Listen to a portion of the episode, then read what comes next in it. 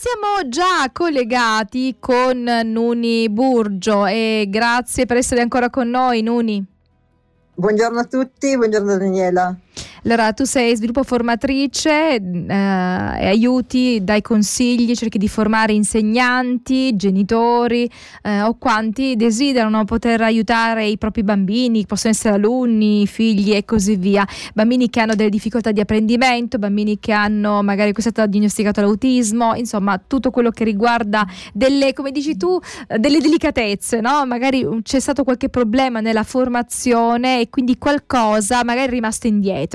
Allora, eh, ci sono questi casi, cioè casi in cui qualcosa è rimasto indietro, quindi non tutte le abilità sono maturate e quindi il bimbo poi diventerà ragazzino, uomo, avrà magari delle difficoltà che potranno essere in qualche maniera, se non colmate, comunque si può fare qualcosa attraverso, diciamo, anche del, ehm, degli esercizi fisici, perché tu dicevi che comunque il cervello e il corpo non sono scollegati, quindi attraverso il corpo il cervello anche viene aiutato ad acquisire delle, delle abilità e viceversa. Ma nel caso in cui non invece eh, il bambino ha qualcosa in più, cioè non ha delle abilità in meno, ma delle abilità in più. I, come ci si fa ad accorgere di questo eh, e come poter aiutare questi bambini ad andare verso quella che è la loro vita, quella che è la loro strada? Certo, allora l'abilità in più eh, non è mai vista come qualcosa di negativo, anzi di positivo ed effettivamente è una cosa bella e positiva quando accade. Mm, dobbiamo capire comunque che tutto quello che esce, diciamo, fuori da quella che è più o meno la regola fisiologica di sviluppo di ogni individuo ehm, comporta, diciamo, del eh, è un po' co- come fa- quando facciamo dei percorsi, possiamo fare un percorso troppo breve e non arrivare alla meta, o troppo lungo e perderci un sacco di tempo e così via. È un esempio che calza poco, però eh, diciamo che anche i bambini o gli adulti che hanno delle plus dotazioni eh, possono presentare dei problemi. Il, mh, mm, diciamo, il primo segnale di allarme in questo senso è il benessere dell'individuo. Se un bambino è plus dotato ma è sereno, coltiva mm-hmm. buone, buone relazioni, eh, non è un problema, la plus dotazione non ha bisogno di nessun sostegno, perché già la vita serena di un individuo ci dà una misura esatta di come le cose stanno andando bene. Anche un individuo assolutamente sereno, un po' meno dotato, se è sereno va bene. Mm-hmm.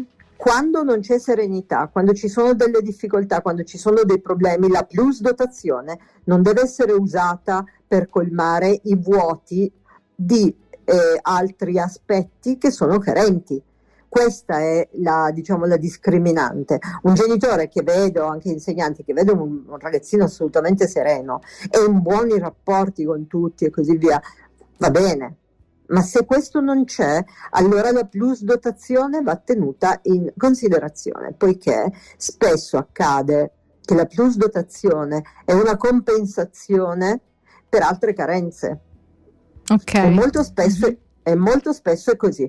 Un film emblematico di questo, molto emblematico di questo, che tutti ricordiamo perché è rimasto impresso nella nostra mente come eh, il film che ha sdoganato l'argomento autismo, è Rain Man. Sì. Okay? Questo ragazzo, questo uomo, ormai uomo, che aveva questa plus dotazione nell'esercizio del contare, del contare, non della matematica, del contare, e, ma poi era carente in tutte, tutti gli altri aspetti. Non aveva una serena vita sociale, una serena vita personale di conduzione, eccetera. La, plu- la sua plus dotazione non compensava con serenità tutti gli altri aspetti che erano rimasti indietro. Quindi non è che dobbiamo dire ah vabbè però è un genio della matematica, un genio e quindi va tutto bene, no, perché il nostro obiettivo principale in quanto esseri umani è sta- essere sereni. E anche lo sviluppo okay. no armonico, no? cioè un'armonia esatto. un po' in tutto quello esatto. che sono le, le abilità. E ci sono dei casi in cui appunto come dicevi tu il bambino, il ragazzino è ben... Ehm, inserito no, nella classe, anche se più avanti, però segue il tutto senza particolari difficoltà, cioè nel senso senza la noia. A volte succede quando sono bambini plus dotati in alcune materie poi si annoiano perché il, il programma è molto più indietro rispetto a quelle che sono invece le, le, diciamo, quelle, quelle tappe che già ha conquistato. In questi casi cosa si può fare quando il bimbo proprio è molto gioioso, molto energico, però in alcune, in alcune materie li si annoia e non sa che fare? Certo. Allora ti dico, bisogna guardare sempre complessivamente tutto quanto. Se un ragazzino è palesemente annoiato ed è palesemente avanti, è giusto che i genitori, nei limiti delle possibilità sociali ed economiche che hanno, ma sperando che non ci siano questi limiti, comunque sostengano lo sviluppo di un ragazzo, diciamo, più dotato, perché la noia è evidente che sia un eh, sintomo di sofferenza. Okay?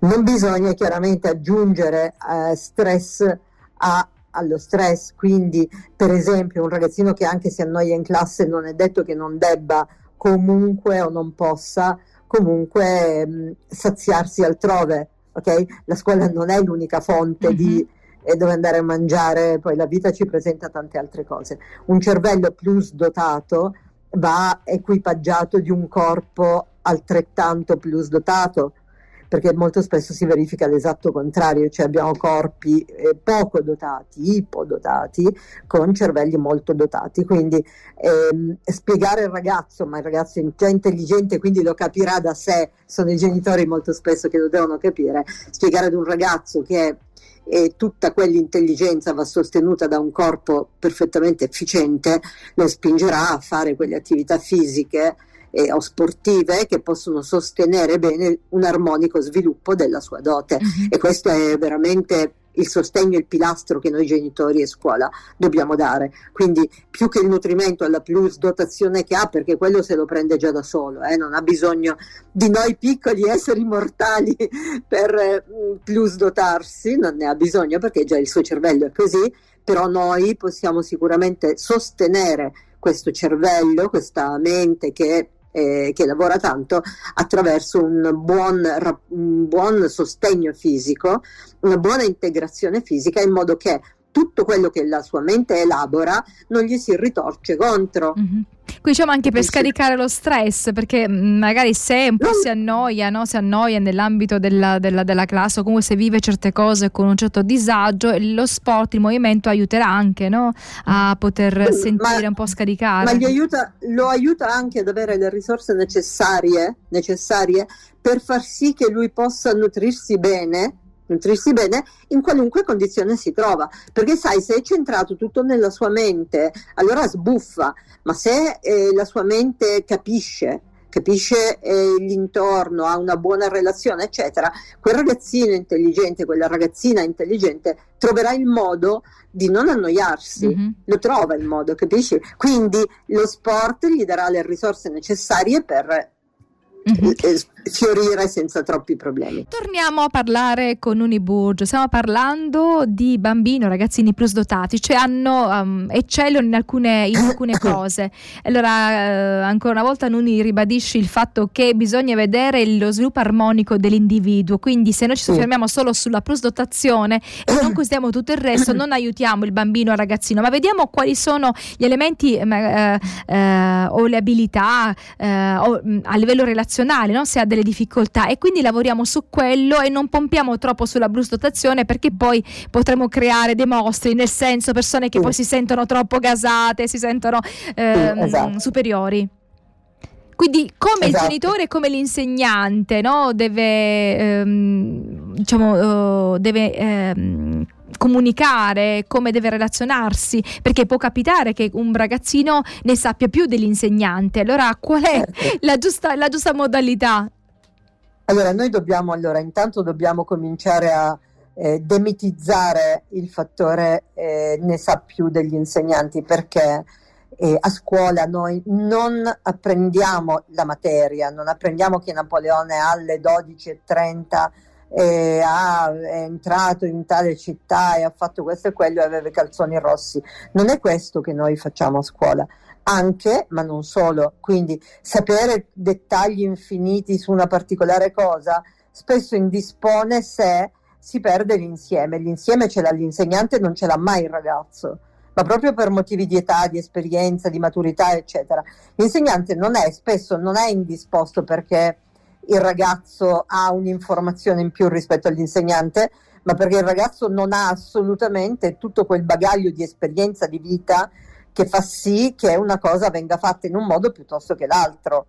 L'insegnante sa quando fermarsi, sa dare meno informazioni ma più efficaci per essere memorizzate, il ragazzino con mille dettagli non lo sa mm-hmm. e spesso tutto quello che ottiene è avere una classe umiliata, per esempio da tutto questo carico di informazioni. Nessuno è felice dell'intelligenza altrui in una classe di bambini perché gli altri si sentono inferiori e anche se sono dotati fisicamente ci c'è una scala di valori sociale che è bruttissima, ma purtroppo è meritocratica e è completamente gettata sul fattore culturale e quindi tutti sanno che una plus dotazione intellettiva viene vista socialmente meglio che una plus, plus dotazione fisica.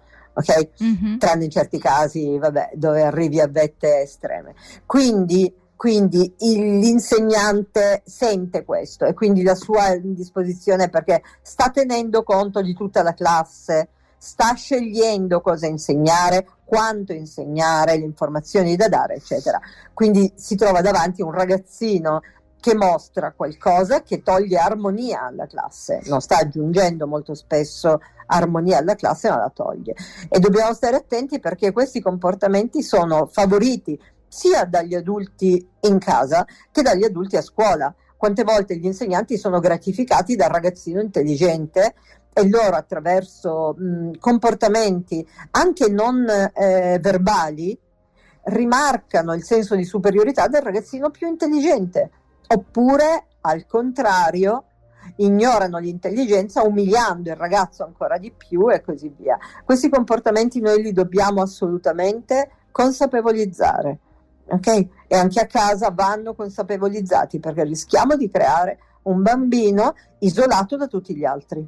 E questo diciamo sarebbe, la, sarebbe la cosa peggiore perché eh, nella vita bisogna, vi, bisogna, vivere insieme agli altri. Ecco, si può anche non essere geni matematica, ma la, le relazioni sono fondamentali, cioè sono quelli che ci consentono no? anche, di vivere. Anche bene. perché molto spesso la dotazione che il bambino ha non è detto che duri anche nell'età adulta. Mm-hmm. Quindi molto spesso noi troviamo bambini molto intelligenti, ragazzini molto intelligenti, ma quando crescono poi vengono derisi perché stanno prendendo altre strade, stanno facendo altre cose, ma tutti si aspettano da loro chissà chissà quali vette, mentre era solo un percorso di vita. Quindi veramente dobbiamo stare attenti alla plus dotazione. C'è un alto indice di suicidi, per esempio, tra ragazzi plus dotati. Ah, okay, quando quindi, diventano quindi, grandi, eccetera. Purtroppo queste Quindi c'è un malessere interiore che evidentemente dietro la è progredito nel tempo. Tanti film ce lo fanno vedere, sai, tanti geni matematici che fanno poi una brutta fine. Capisci che hanno una vita complessa, il dare al mondo un teorema, cose importantissime, non è mai abbastanza quanto una vita infelice poi vissuta dalla stessa persona. Certo, grazie Nuni, devo proprio lasciarci, alla prossima. Alla prossima, buona giornata a tutti.